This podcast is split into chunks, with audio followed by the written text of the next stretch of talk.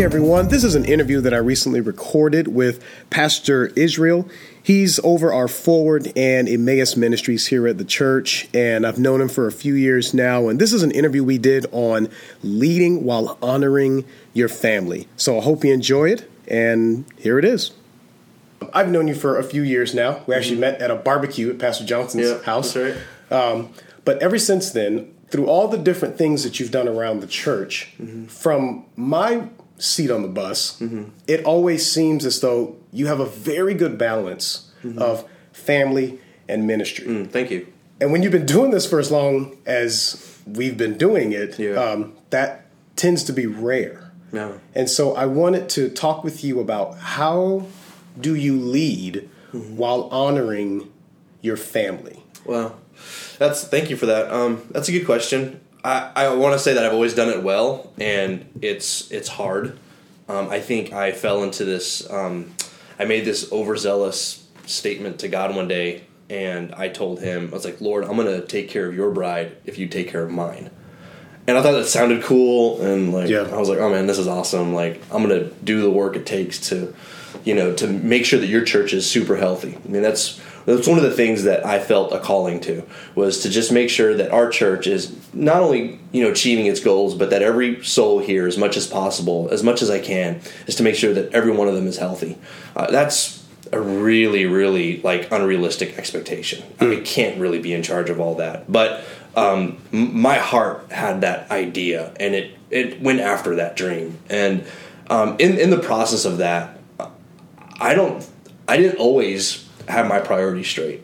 I always found myself um, more focused uh, to some degree here at church, and then also um, um, uh, with the work that I was doing, more concerned about kind of the work that I was doing and my obligation to the church. Uh, and, and it wasn't something that I did intentionally. It was just something that, for some reason, I was just like hardwired. My heart was just hardwired to to work here, I'll probably address that a little bit later as I'm as I'm talking about it. But God really corrected me on that. He he, eh, we were, we were talking, and you know, my wife and I were were having some serious discussions about my priorities and where where they were landing, and how she was starting to notice that my heart was drifting, and it seemed like I was a little bit more eager to spend my days here. Um, and it was harder for me to get at home within a reasonable hour. And I asked the Lord, I said, Lord, remember our agreement. Um, I'll take care of your bride, you take care of mine. And God was really quick to correct me on that. And He just said, that's really not the way it works. um, I, uh, the reality is that we have over 50 pastors here on staff. And we've got great leaders, and we've got great lay leaders. Uh, we've got great volunteers, and there's so many people that are that have been called to carry the weight of this church and to groom and to and to make sure that this church fulfills its purpose. But when it comes to my home, there's really only one pastor that can do that. That's good. So there's many pastors that can fulfill the calling here, but there's only really one person that can fulfill the calling on my home. And the Lord said, you know, although I appreciate, you know, and I'm just kind of, you know, that's not what God said. Like, Right. he doesn't talk to me like that. But you know, uh, it- God was God was very appreciative of my heart for wanting to serve um, the body of Christ and devoting myself to that. Um, but He especially chose me to be the um, the guardian of my home, to to groom my home. To um, you know, farming is um, husband husbanding. The word husband is, is is an agricultural term that they use to like a farmer husbands his land. In other words, he sees he sees the ground. He he looks at it. He studies the earth. Um, he, he researches the soil. He he determines when the soil needs to be turned over and when there needs to be crop rotation. He understands the lay of his land, the seasons, what seed goes in, what's going to bear fruit, how that lines up with the seasons. I mean, he just knows his land from sun up to sun down. He is married to his land and is 100% devoted to that.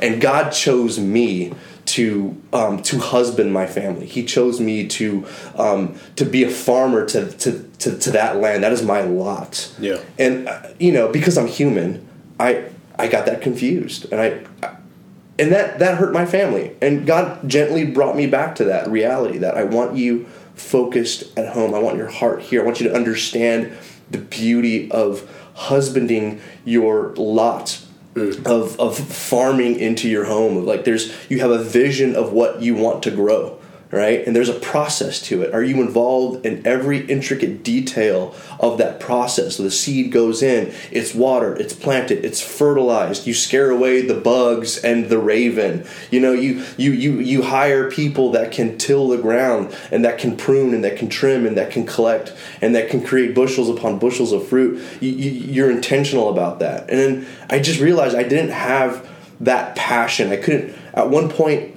you know, doing ministry and then being just a husband and, and, and, a father, I didn't have that. I couldn't speak with that type of passion. Right. And now I understand that it, that is important for me. And God chose me to do it. He didn't choose anyone else. And He doesn't want anyone else. He doesn't want anyone else's fingerprints on the bounty that's to grow out of that lot. He Right. wants it all on me. And He chose me for it.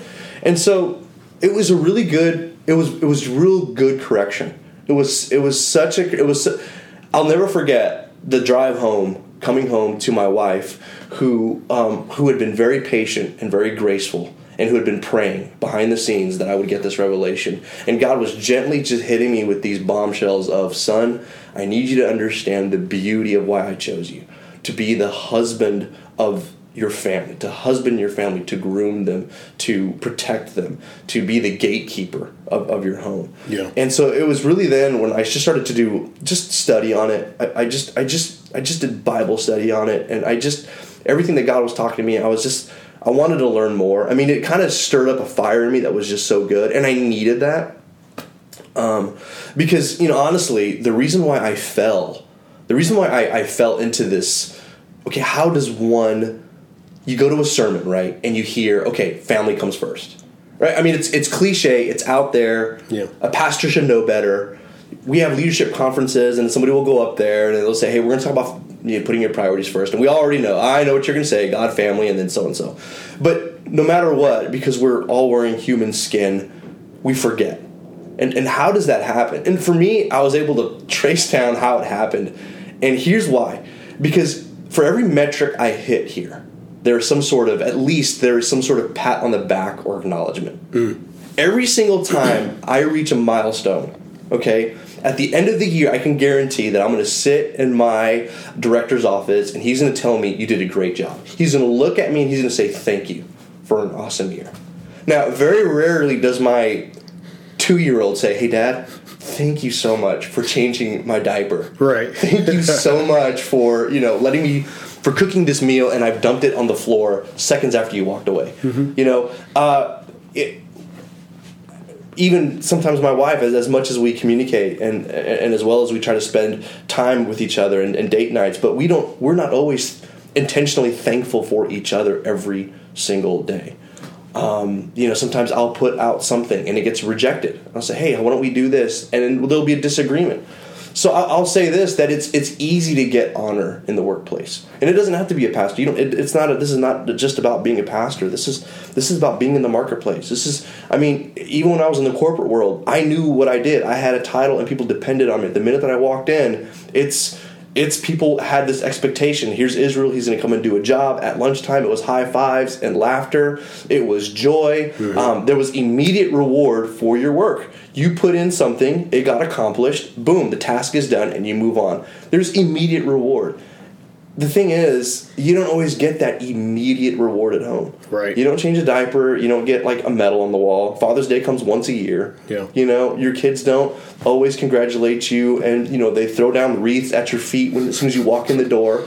It's honor is just easy to come by in the marketplace. So how do we how do we balance that? How do you find significance at home when whether it's at work or even leading, it's so much easier Yeah. to get significance there. How, how do we find it at home in those untangible moments? You know, for me, it was just really experiencing that these these these these few words that God said to me, and He said, "Son, um, um, I chose you for the task of home. Like I chose you." And immediately in that in that in that brief statement in that dialogue, there is this: "I hand selected you." I created you before the nations, right? Before you in your mother's womb. I, I, when I breathed life into you, this is the purpose for which I created you. One of the many purposes for which I created you. and no one else can do this job. And so immediately there's this accountability that I have with God at the end of the day that all my that all the all the praise, all the honor, you know, it, it goes to Him, of course. But really, like God honors me. Like I've got to find a, a pathway to God where I'm going, Lord. Like I've been working hard. Um, it's a sometimes it's a thankless job. It's a great job, and you know, I don't want to turn anybody off. It you know, trust me, there's reward, and you know, my, my wife does a good job of honoring me. But you you can't rely on it. Right. You, you have to make sure that you're hearing God tell you, you know, well done, son. Hmm. You know, well done. And I know we always hear the word, we always make that statement, well done, good and faithful servant. Yeah. And I think it's great. I'm not chastising anyone for thinking that, but I've got to make it a little bit more personal for me. Like Israel's got to be. It's got to be. I don't. I don't really think that God calls me servant. I mean, He really calls me out for who I am. It's like, son, well done. Yeah. Yeah. I, I, I saw. I you bit your tongue here. Yeah. There was a little bit of injustice, okay, when you walked in, and uh, you know, you you asked you asked the kids politely, you know, not to mark on the walls, and then there's like a, a nice three foot drawing of your house on your wall. Yeah. Um, you held your tongue. You you you didn't get angry. Okay. You, you got upset. You you you talked with it through your wife. Um, yeah, maybe you didn't get to spend as much time with your wife as you wanted to tonight. Maybe she was feeling bad. But at the end of the day, if I hinge all my worth and value and all the respect and all my honor, and I, if I say, you know, it's up to them to give it to me, then I'm destining myself for failure.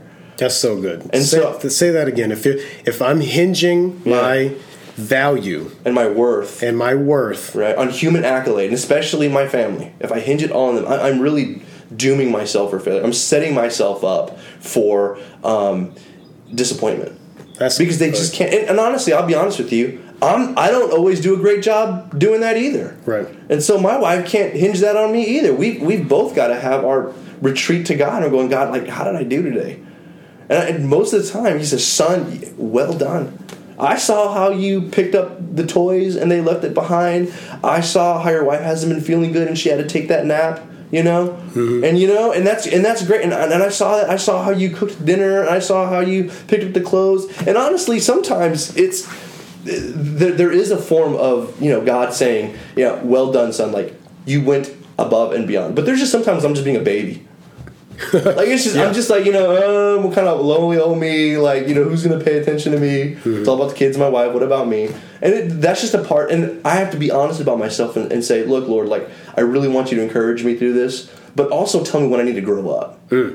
Because you know good. I I don't think that God's gonna just say oh you know well done son like you're yeah yeah you're, you're you're kind of stuck in this sixth grade mentality of it's all about me. You know well done son. Right. like there's a part where God's kind of will tell me it's like you know son um you did above and beyond. But here you need to grow up a little bit. Need to grow up. this is part you know don't you know don't don't don't ask me for props uh, for feeding your kids or cooking them dinner because that's your job. Right. you know that's just what it is. Yeah.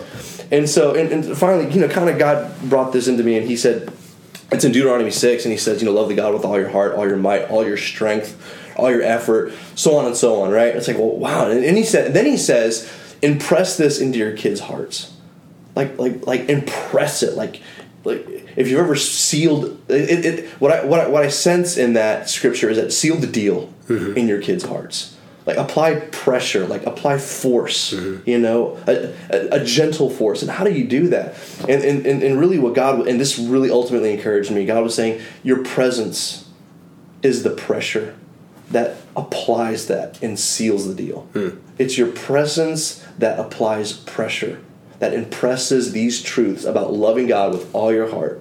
That's the deal. That that seals the deal in their hearts. It's your it's your presence. And you can't be present if you're not That, yeah. if you're not there. yeah. Physically and Right. emotionally. And it wasn't just like, and that's a good point, Avery, because like we can show up, and that's not enough. Right. I mean, being present and showing up are two different things. Yeah. Very. Being present, you become aware. You're, you're, you have presence of mind. You know what's happening. And again, a farmer can just show up on his, on his field and just wait for the crops to grow, but he's not. He's present. He's engaged. He's fine tuned to the soil, to the weather, to the, the surrounding environments, to the seasons. He knows what does this particular field need to grow strong and healthy. I got to do that for every single person in my family. I have the presence of mind. I got to be spiritually aware of what my wife needs, of what all three of my kids need because they're all different individuals and they all need different things at different times. I have to be more I more than just showing up. I've got to be present, which means that when I leave this place, I literally leave this place. Right. It's I'm not here. I'm simply not, I don't take this place with me. I'm not thinking about work while I'm over there because I have to be fully present and fully engaged to husband my family well. That's so good. Thank you, sir. Yeah, man. Thank you for sharing that. Just brother. kind of off the off the cuff, Yeah. top of the heart. Yeah. yeah. Well, uh, again, I say this all the time, but these are completely unscripted. Yeah, uh, we just cool. we just give some room for Jesus to talk. So, Pastor Israel, thank you for sharing with some of the leaders today. Hopefully, something that uh, uh, he has said, hopefully, something that the Holy Spirit has said, helps you all to lead like Jesus.